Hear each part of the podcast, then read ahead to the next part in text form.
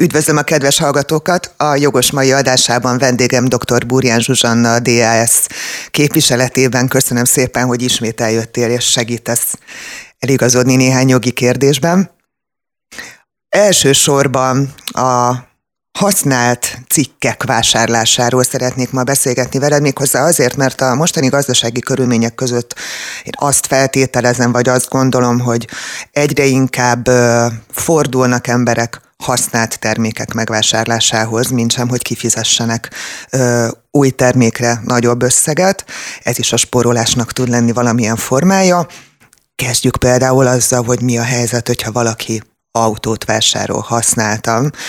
Nekem bevallom, hogy nincsen jogosítványom, úgyhogy engem ez a kérdés olyan módon még soha nem érintett, hogy gyakorlott legyek benne, mire érdemes odafigyelni, úgyhogy így aztán teljesen laikusként és, és újszülöttként tudok mindenre rákérdezni, vagy nálad. Tehát megtetszik egy kiszemelt gépjármű a nem tudom milyen hirdetési oldalon, úgy döntök, hogy én emiatt akkor elmegyek Zalaegerszegre, és szemügyre veszem, hogy ez jó lesz nekem. Nyilván nem feltétlenül műszaki értelemben kérdezem, mert ahhoz egy, az egy másik műsor lenne, de jogilag mit tanácsolsz, hogy miket érdemes megfigyelni, megkérdezni, még a szerződéskötés előtt, utána majd beszélünk magáról a szerződésről is. Üdvözlöm a hallgatókat, és téged is, Ági. Igen, egyre jellemzőbb az, hogy használt ö, ö, gépjárműveket vesznek mondjuk az emberek, bár nekem statisztikám nincsen arról, hogy ez mennyiben mozdult el a, a használt gépjárművek javára, csak abból tudok kiindulni, hogy nyilván itt azért ilyen beszerzési problémák lehetnek, meg gyártási problémák fölmerülnek az új autóknál, úgyhogy nem egy kivételes dolog az, hogy valaki venne egy új gépjárművet, aztán majd körülbelül egy éves határidővel tudják számára azt megígérni, hogy akkor át is tudja venni. Hozzánk nagyon sok olyan ügy kerül, ami jellemzően a használt gépjármű hibás teljesítésével kapcsolatos. Itt vannak jellemzően fogyasztói szerződések, és vannak olyan típusú szerződések is, amelyek nem minősülnek fogyasztói szerződéseknek. Ennek abból a szempontból van jelentősége, hogy más az igényérvényesítésnek a módja, egy fogyasztói szerződés keretein belül, hogyha a vevő fogyasztó, akkor egy könnyebb helyzetben van, mint hogyha nem lenne az. Mondok egy példát. Adott esetben mondjuk az eladó egy gazdálkodó szervezet vagy egy egyéni vállalkozó, a vevő pedig egy magánszemély, mondjuk Kispista, és akkor Kispista elmegy, vesz egy gépjárművet ettől a KFT-től vagy egyéni vállalkozónak, vállalkozótól, irreleváns az, hogy a, a vállalkozó az kifejezetten autókereskedője, vagy pedig egyébként egy ö, ö, papír és írószer boltot üzemeltet, és ennek keretében a céghez, a cég vagyonához tartozik egy gépjármű, akkor is gazdálkodó szervezetnek minősül ebből a szempontból, és akkor ez így, ez az ügylet egy fogyasztói szerződés lesz. Nem fogyasztói szerződés az, amikor mondjuk két magánszemély vásárol, vagy ő között jön létre a szerződés.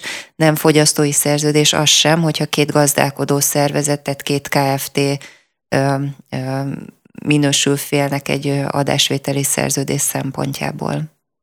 Hogyha egy autókereskedéstől veszem meg vagy pedig mondjuk egy papírírószerre foglalkozó KFT-től veszem meg az autót, akkor ugyanolyan típusú felelősség, bocsánat, ugyanolyan típusú felelősség terheli az utóbbi esetben az eladót, mint abban az esetben, hogyha ő neki az a profilja, hogy az autót megfelelő módon adja át? Igen, lényegében a vállalkozásához, az üzleti tevékenységéhez kapcsolódó ügyletről van szó, ilyen formában.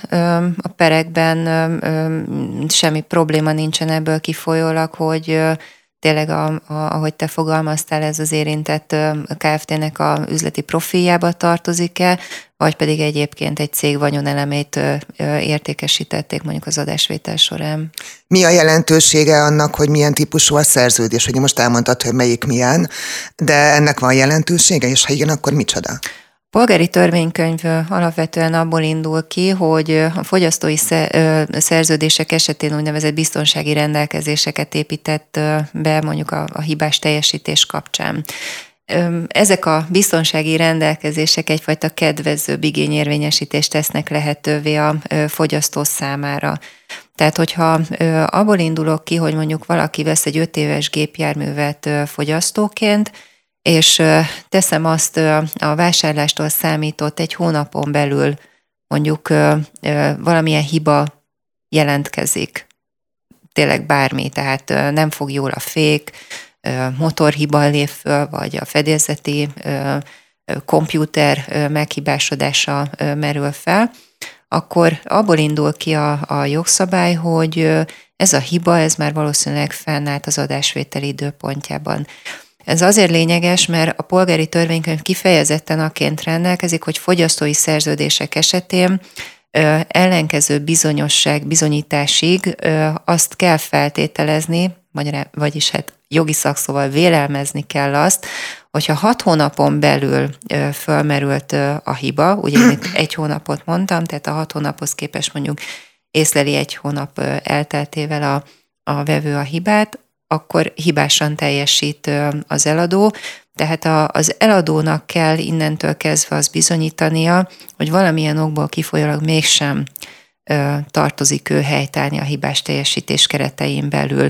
Ez egy lényeges különbség, mert a fogyasztónak elég ugye a, azt igazolnia, hogy van egy hiba jelenség, mi az a hiba jelenség, ez hat hónapon belül ö, keletkezett, és mondjuk jelentette be, még, hogyha ezt igazolja ugye a vevő fogyasztóként, akkor az eladó, hogyha nem tudja kimenteni magát a hibás teljesítésből eredő kötelezettsége alól, akkor neki mindenképpen valamit teljesítenie kell a fogyasztó uh-huh. irányába.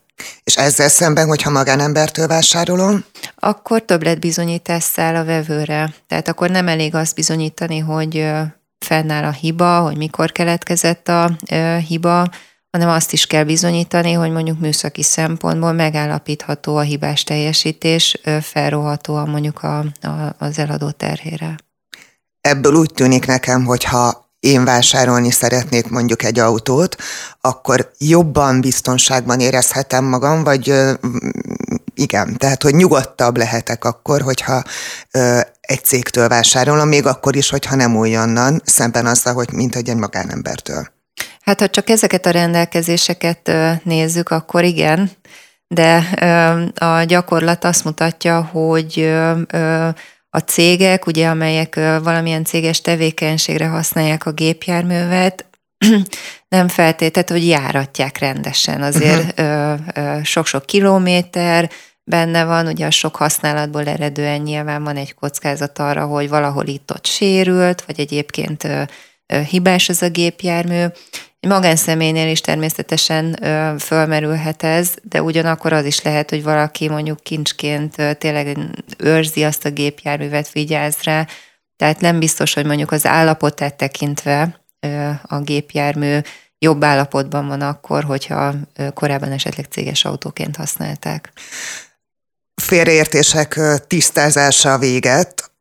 Erről már azért pár mondatot váltottunk így adás előtt, hogy tulajdonképpen majdnem, hogy mindegy, hogy az ember autót vásárol használtam, vagy laptopot, vagy mobiltelefont, minden esetben ezek a közös pontok, ugye, amiket most elmondtál? A, hogyha fogyaszt, tehát hogyha a kérdést úgy érted, hogy ugye mi a különbség, hogyha fogyasztóként vásárolok, vagy pedig nem fogyasztóként vásárolok egy terméket, akkor nagyjából igen, ezek, a, ezek ugyanazok a klisék mik azok, amikre érdemes odafigyelni, akár szerződéskötés előtt még, ha van ilyen? Rendkívül fontos, hogy a, tehát olyan elvárás azért semmiféleképpen se legyen a vevőkben, hogy látnak mondjuk a hirdetésben egy gyönyörűen polírozott, csillogó, villogó gépjárművet, de ugyanakkor ott van, mondjuk 20 éves, írtok kedvező ára van, tehát tényleg piaci ár alatt, és akkor ez tényleg teljesen rendben lesz. Tehát ö, ö, reálisan kell látni, és ö, sokszor tapasztalom az ügyfelek részéről azt, hogy ö, tényleg egy olcsó, sokat futott, ö, idős autót ö, vásárolnak, és akkor csodálkoznak rajta, hogy különböző problémáik vannak. Tehát keze, helyén kell kezelni egyszerűen ezeket a ö, termékeket, ö, jellemzőket is. Ha valaki nem ért a gépjárműhöz, mert mondjuk nincsen hozzá affinitása vagy tudása, akkor mindenféleképpen célszerűnek tartom azt, hogy mielőtt megvenni a kocsit, feltétlenül ki kell próbálni, meg kell nézni, és hogyha van rá lehetősége, akkor azért vigyen magával erre a próba alkalomra egy olyan szemét, aki esetleg megfelelő műszaki tudással, képzettséggel rendelkezik, vagy ta, van tapasztalata mondjuk műszaki szempontból, hogy mire kell odafigyelni egy ilyen gépjárműre. Feltétlenül ki kell próbálni. Tehát nyilván az lényeges, hogy mondjuk a különböző sebességhasználatok során gyorsulás, lassulás, fékezés, nem tudom, hogyan működik a gépjármű, tapasztalunk-e bármit a próbaút során. Hogyha nem, akkor nyilván ez egy jó dolog, hogyha igen, és fölmerül valamiféle probléma, mondjuk a fedélzeti számítógépen, most én így mondom, akkor ez nyilván megfelelő egyeztetést igényel a felek között. Tehát ha kiderül egy hiba, akkor lehet arról mondjuk tárgyalni, hogy rendben, itt van egy hiba jelenség, ezt helyre kell hozni. Tehát ezt akkor meg lehet beszélni, hogy vagy az eladó az, aki gondoskodik a hiba kijavítása iránt, és akkor még mielőtt a gépjármű megvételre kerülő ezt így szépen rendbe hozatja saját költségén, vagy ha nem, akkor mondjuk a vevő dönthet úgy, hogy rendben, én akkor ismerem ezt a hibát, nagyjából mondjuk a, ha van mellette egy ilyen műszaki szaki, aki meg tudja mondani, hogy mennyibe kerülhet ennek esetleg a helyreállítása, akkor ennyivel lehet nyilván csökkenteni azt a hirdetett vételárat, ami eredetileg kiírásba került mondjuk a, a weboldalon, vagy, a, vagy magában a hirdetésben. Ebből nekem az következne, vagy következik logikusan, hogy eladói oldalról viszont érdemes a szerződésben vagy a szerződésbe belefoglalni, hogy mik voltak azok a hibák, amelyekről tud a vásárló, és amelyek már a vásárláskor fönnálltak. Mindenképpen, mindenképpen. Ö, olyan esetekkel is találkoztunk, amikor pont a ö, eladó jelentkezett, hogy ugye vele szemben támaszt valaki ö, igényt hibás teljesítésből eredően, és kiderült, hogy bár ő szóban elmondta azt, hogy ö, lámpa probléma, ilyen-olyan problémája van a gépjárműnek, meg is állapodtak, talán még egy picit a vételárat is ugye csökkentették, de elfeledkeztek arról, nem tulajdonítottak annak jelentőséget, hogy ezt beleírják az adásvételi szerződésbe. Most a gépjárműveknél egy erre rendszeresített nyomtatványt szoktak egyébként jellemzően használni, és ennek a nyomtatványnak a részét képezi egy nagyjából egy egy olyan, olyan terület, ami megjegyzés rovatként titulálható, és ebben a megjegyzés rovatba bele kell szó szerint azt írni, hogy ugye milyen, melyek azok az ismert hibák, amik akár a próbaúton kiderültek, vagy amiről egyébként a eladó a vevőt tájékoztatta. Hogyha a szerződésbe elfelejtjük beleírni, de ugyanakkor magában a hirdetés szövegében is már benne volt, hogy eladó ilyen és ilyen típusú ö, telefon, amelynek ilyen és ilyen hibája van, de cserébe a többi jól működik. Vagy e-mail váltások történtek a vevő és az eladó között a vásárlás megelőzően, amiben ez leírásra kerül, akkor az elegendő bizonyíték lehet utólag? Igen, tehát a, a lényeg az az, hogy valami objektív bizonyíték legyen, tehát ami manifestálódott, tehát megjelenik, és ugye alá tudja támasztani az eladó, hogy azt a tájékoztatást megadta, hogy ami hibát a vevő ugye vele szemben előterjesztett, tehát hogy igenis értesítette, és a vevő tudomására hozta pont azokat a hibákat, ami most mondjuk a jogvitának a tárgyát képezi. Hogyha e-mailben történik ennek a, az összefoglalása, mondjuk megállapodom az abban a vevőként, hogy jó, légy szíves, akkor küld el nekem, hogy mik is a problémák, elküldi, én nem válaszolok rá, utólag előrukkolhatok azzal, mint vevő, hogy hát én erről nem tudtam, hiszen hát lehet, hogy elküldte az e-mailt, de én nem kaptam meg. Vagy mondjuk egy ilyen e-mailes összefoglalás, vagy egy messengeren keresztül, ugye most már számtalan formája van a kommunikációnak, vagy Viberen keresztül, ha, ha elküldte az egyik ember a másiknak, az már önmagában elegendő, vagy arra azért akkor lesz elegendő bizonyíték, hogy el is olvasta a másik, hogyha a másik erre reagál? Hát nyilván, a, a, hogyha reagál rá, vagy látszik az, hogy az a visszajelzés, hogy elolvasta, ugye e-mailbe is be lehet ilyet a küldés, olvasás visszaigazolásáról állítani egy ilyen feladatot, értesítést. Ugyanez a, a Messenger, egyéb ilyen rövidebb üzenetváltásra alkalmas fórumokon is azért az látszik, hogy elolvasta-e a másik fél, vagy nem. Uh-huh. Nyilván a, a jogvita kapcsán, tehát például, hogyha bíróság elé ö, kerül egy ilyen történet, akkor a bíróság értékeli ezeket a ö, bizonyítékokat. Én mindenképpen az eladó ö, helyében azt tenném, hogy ö, természetesen akár egy hirdetésben felsorolta ezeket a hibákat, akár egy levélváltás e-mail formájában tudatta ezeket a hibákat, feltétlenül ezekre hivatkoznék, és lementeném. Hogyha eladó vagyok, akkor tehát, ha én vagyok az eladó pontosabban, akkor tehát érdemes erre, vagy fontos erre odafigyelni, hogy ezeket a szerződésbe belefoglaljuk, hogy mik voltak az ismert hibák, de ha ezt esetleg elmulasztom, akkor is legyenek ennek írásos korábbi nyomai. Mi az, amire még érdemes lehet odafigyelni? Mondjuk most maradjunk a, az eladó szemszögénél. Nagyjából ez az, amire egyébként figyelni szükséges, mert ez az egy olyan jellegű kötelezettsége van az eladónak, hogy az az autó az, az tényleg annak a hibáiról értesítse a vevőt, hogy jogilag rendben legyen ez a gépjármű, tehát ne legyen rajta elidegenítési és terhelési tilalom. Ez jellemzően szintén az ilyen hitelre vásárolt járműveknél szokott megjelenni, és a forgalmi engedélybe is akkor ilyen formában ez bejegyzik, mert akkor ugye jogilag akadályozott az, hogy eladhassa ezt a gépjárművet. És vevőként mi az, ami nekem hasznos információ lehet, vagy fontos jelzőlámpa, hogy na ezekre figyeljek oda magámnél a szerződéskötésnél? Az első ugye a próbaút, amiről már szót említettünk, a második pedig valóban a gépjárműnek a története. Tehát lehetőség van arra, hogy ügyfélkapu bejelentkezése például a, a gépjármű nyilvántartásba betekintsünk. Ugye itt látszik az, hogy mikor volt műszakiztatva a gépjármű, még talán fotók is letölthetőek, látszik az, hogy mennyi a kilométeróra állás, ugye dokumentáltam, ki a tulajdonos, ezek mindenféleképpen ö, kiderülnek. Ö, úgyhogy ennek abszolút... Ennek van költsége? Hát ennek ügyfél, nem, ügyfélkapu hozzáférésre ezt meg lehet tenni, tehát ennek külön költsége egyébként nincsen.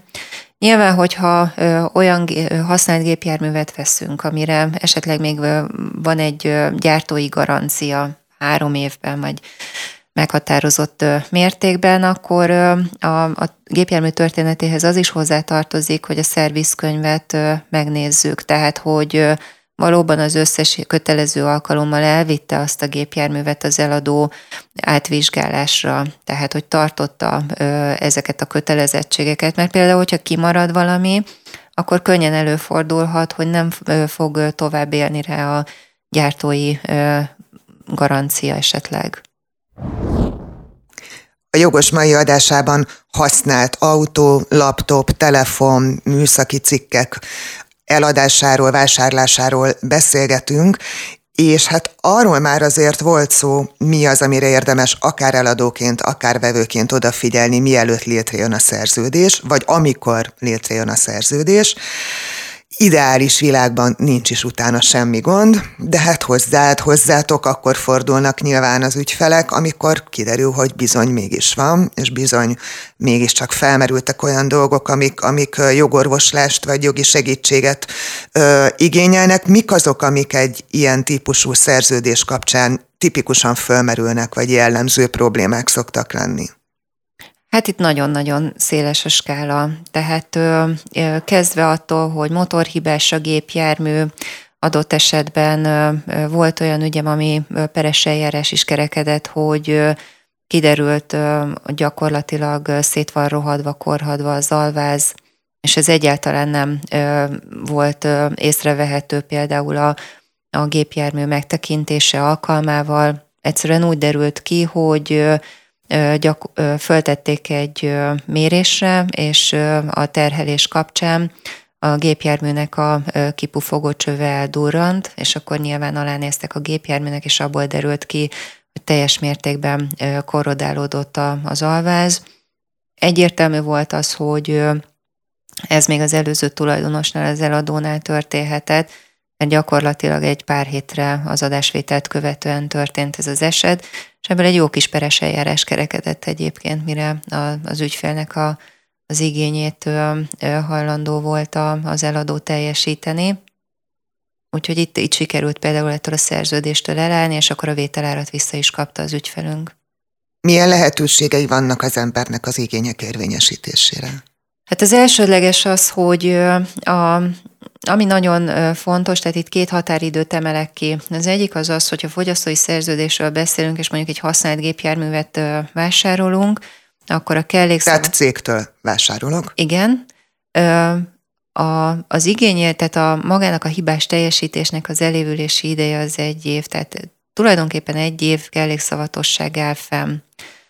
Abban az esetben, hogyha az vásárlástól számított hat hónapon belül kiderül a hiba, és ezt jelzi a fogyasztó az eladó részére, akkor a, ahogy ugye az előző részben erről szó volt, abból indul ki a törvény, hogy ez a termék, ez már az adásvétel időpontjában abban a hibában szenvedett. Tehát ez, ez két nagyon-nagyon fontos határidő, és a fogyasztót ebből a szempontból az ö, ö, feltétlenül ö, terhelésre nagyon fontos odafigyelni, hogyha észleli a hibát, legyen szó bármilyen hibáról, ami nem ilyen kopó, forgó alkatrészek hibája, tehát ami még a belefér kategória, akkor feltétlenül egy szervizzel egy állapotrögzítést, tehát egy műszaki állapot felmérést készítsem. Ami ugye azt jelenti, hogy akár egy héttel mondjuk az adásvételt követően nem is kell, hogy mondjuk hiba fölmerüljön, de ez, ez történjen meg, mert ebből kiderülhet az, hogy milyen olyan lényeges és nem ö, ö, olyan hibák, ö, tehát olyan lényeges hibák állnak föl ennél a gépjárműnél, ami már nem ö, a kopóforgó alkatrészekkel kapcsolatosan merül fel, hanem lényegesek, amit jelezni kell. Hogyha megvan ez az állapot felmérés, akkor erre ez kimutatja azt, hogy na, ez hibás, ennek a helyreállítása mondjuk ennyi és ennyibe kerülne, anyag munkadíj, le, ha lehet, akkor nyilván ez számítógéppel mutassák ki, vagy dokumentálják fotóval, egyéb dolgokkal. És akkor ez, ezt a hibát nekem fogyasztóként igazolható módon be kell jelenteni az ellenérdekű fél számára, azzal, hogy ebben a hibában szenved a gépjármű, tessék kijavítani. És akkor ugye elkezdődik ezzel kapcsolatosan az, hogy elismeri a hibát az eladó, és ezzel összefüggésben az ő hibás teljesítéses kötelezettségét, vagy nem. Hogyha elmegyek egy ilyen szervizbe, legyen szó akár autóról, akár más megvásárolt termékről, gondolom, hogy azért annak költsége van, tehát nem barátságból fogja. Ha csak, ha csak nincs egy jó barátom, aki egyébként történetesen pont autószerelő, később, hogyha bebizonyosodik, hogy, hogy igen, tényleg ez a vevőnek a felelős, vagy bocsánat, az eladónak a felelőssége, akkor megtérítik egyébként majd utólag ennek a szerviz vélemény költségét is, vagy pedig ez örökre az én nyakamon marad?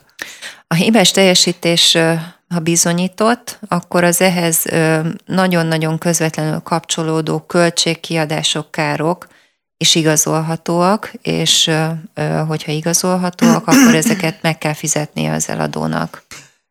Hogyha én vállalkozó vagyok. Mondjuk, mondjuk taxis vagyok, hiszen ott aztán végkép vagy futár, ott, ott abszolút a munkaeszközöm az, hogy az az autó működőképes legyen. És nem működik az autó, amit vásároltam, és azért nem működik, és be is bizonyosodik, hogy azért, mert a, a, hát a vevő hibázott, vagy átvert, vagy, vagy ott már eleve meg volt egy kár, akkor ott nekem azért önköltségeim is fölmerülhetnek, hogy addig mondjuk bérelnem kell egy másik autót, hogy legyen mivel elvégezni a munkámat, vagy ha nem bérelek, akkor konkrétan valószínűleg átlagszámokban kimutatható bevételkiesés jelentkezik nálam. Ez is ilyen, vagy ezek is ilyen típusú károk, amiket kérhetek, vagy megreklamálhatok? Kifizettethetek? Tehát, hogyha jól értem a példát, akkor vevőként én mondjuk a pizzafutár vagyok, és egy hibás autót vásároltam, és ezzel kapcsolatban vannak bizonyos járulékos károk, káraim, uh-huh. mondjuk bérgépkocsi.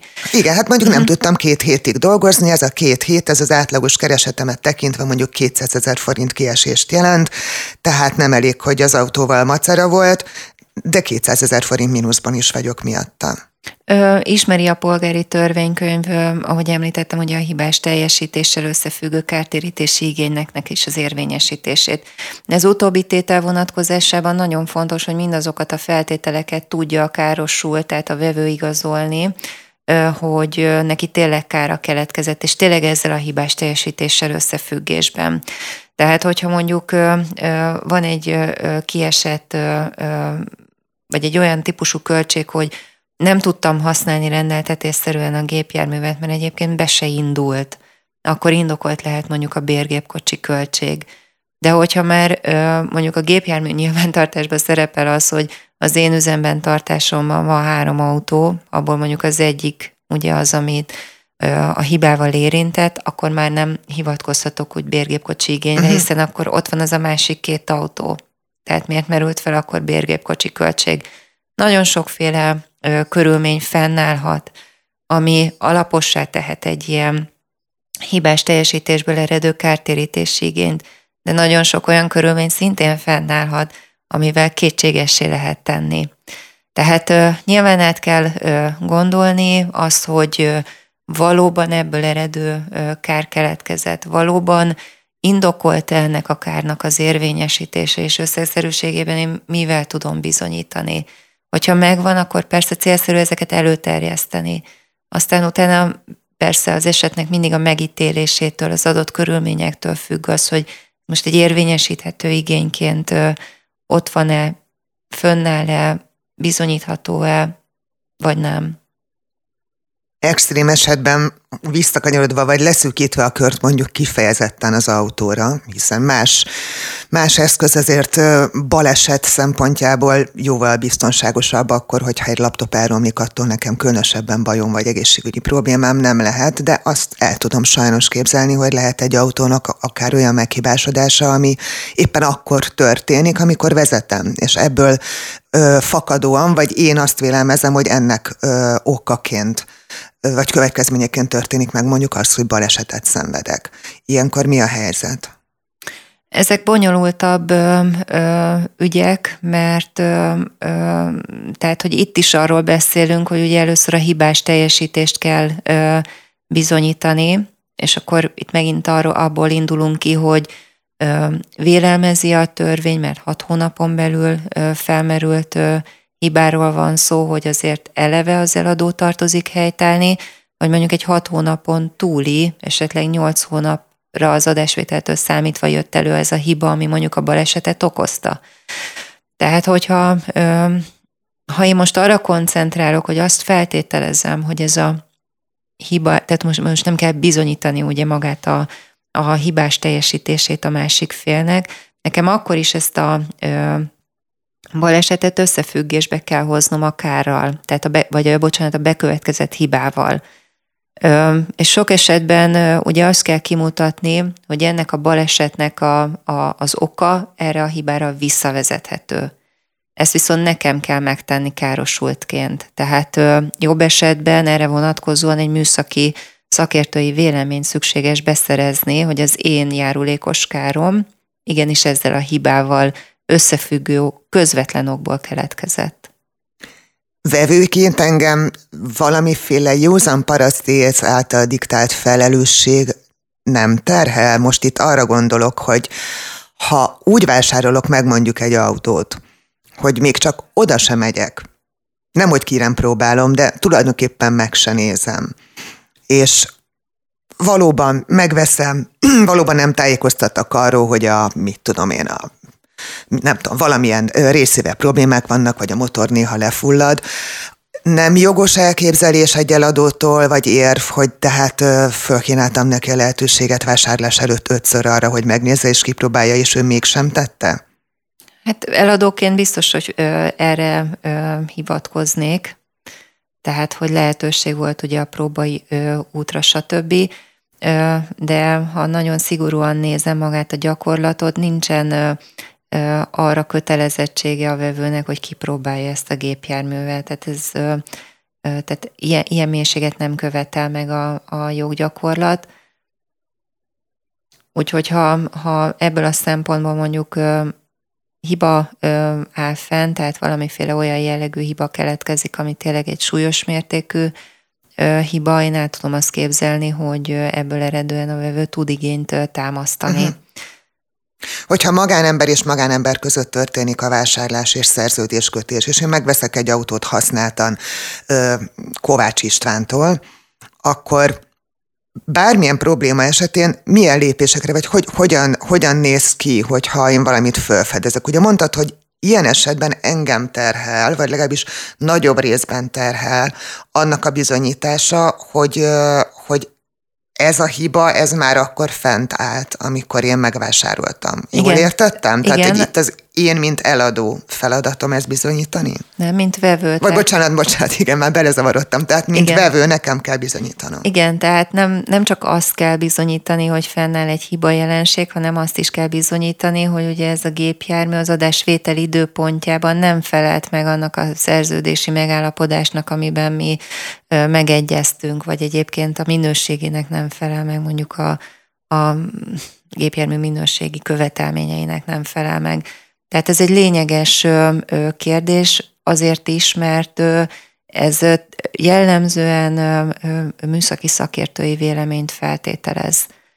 Tehát ilyenkor célszerű bevizsgáltatni a gépjárművet, akár igazságügyi műszaki szakértővel, akár hogyha ennek a keretét valaki nem tudja finanszírozni egy szervizzel, ami nem csak a hiba jelenséget rögzíti, hanem ugye a hiba okát is megállapítja. Uh-huh. És hogyha a hiba oka kimutatható, hogy már, tehát hogyha maga már a hiba ugye az adásvétel időpontjában fennállt, és nem nincsen rögzítve az, hogy ugye ezt erről tájékoztatást adott volna az eladó, vagy egyébként nem is tudott róla. Ez irreleváns egyébként, hogy tudott vagy nem tudott róla, akkor, akkor az eladó, a vevő azt tud egyfajta igényt érvényesíteni az eladóval szemben. Ha csak a konkrét lépéseket nézzük, akkor nagyjából hogy kell elképzelni ilyenkor egy, egy eseménysorozatot? Tehát én megvásároltam egy autót, ugye most már maradjunk akkor Kovács Istvánnál, ha az előbb őt találtam ki.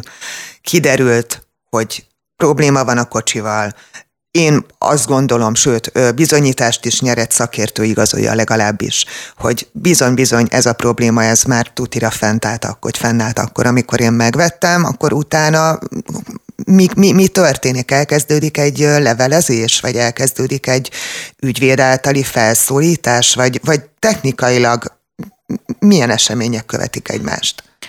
Ö, tehát, hogyha a vevő érzékeli a hibát, akkor technikailag az a következő lépés, hogy igazolható módon be kell jelenteni ezt a hibát az eladó részére. Hogy ez ajánlott értivevényes postai küldeményben történik, vagy e-mailben, nagyjából mindegy, mind a kettő alkalmas ennek a, az igazolására. A legjobb az az, hogy ha mondjuk valaki e-mailen teszi meg ezt a bejelentést, akkor a feltétlenül az olvasásról és a levél küldéséről egy visszaigazolást állítson be. A, amit én jogi képviselőként nagyon nehezen tudok összerakni, az a messenger üzenetekben történt adok-kapok, válaszüzenetek, tehát ebből nagyon nehéz kibogózni. Meggyőződésem az, hogy ezek a üzenetváltások általában egy nagyon rövid, nagyon gyors tartalmú üzenetek, tehát nem feltétlenül alkalmas, és nem is jellemző az, hogy részleteiben menően úgy kifejtenék a, a elképzeléseiket, vagy a gondolataikat benne az emberek, hogy ez, ez tényleg más számára mondjuk érthető legyen. Nem zárom azt ki, hogy mondjuk messengerben történő kommunikáció nem felel meg mondjuk annak az igazolására, hogy az, a hibás teljesítés tényét bejelentette a egyik a vevő az eladó részére, de ha lehet, akkor ne ebből történjen meg az összeollózás, tehát ilyenkor célszerű a fáradtságot venni arra, hogy ez egy kerek mondatokba foglalt, akár hibalistával közölt üzenetként levélben vagy e-mail üzenetben kerüljön megküldésre. És akkor, hogyha ott tartunk, hogy hibás teljesítés, akkor ugye nem lehet amellett elmenni, hogy milyen igények támaszthatóak a, a vevő által, a fogyasztóval, az eladóval szemben. De elsősorban kijavítást vagy cserét lehet egyébként kérni. A, ezt a kereskedő, tehát az eladónak elvileg ugye teljesítenie szükséges, de Nyilván nem jön ez szóba, hogyha eleve vitatja magát a hibás teljesítést, vagy egyébként nem képes ezt elvégezni, mert mondjuk nem rendelkezik egy szervizzel ilyen formában. De az, az nem elegendő, hogyha a javításnak a költségeit, akkor azt mondja, hogy ő válja? De ez egy megállapodás lehet, uh-huh. vagy pedig ő maga intézkedik az iránt, hogy akkor esetleg egy közösen elfogadott szervizbe elviszik, és akkor ennek a költségét ő viseli. Korábban volt arra lehetőség, hogyha valamilyen okból kifolyólag a javítást vagy a cserét nem vállalta az eladó, vagy egyébként ennek a teljesítése lehetetlen volt mondjuk a részéről, akkor fogja magát a fogyasztó, és elvigye például a terméket, az autót egy szervizbe, és akkor azt mondja, hogy én vevőként saját költségemre megjavítom ezt a hibás gépjárművet egy másik vállalkozóval, és ennek a költségét érvényesítem az eladóval szemben. Ez kizárta most már a polgári törvénykönyv. Tehát erre ingosságok esetében nincsen lehetőség.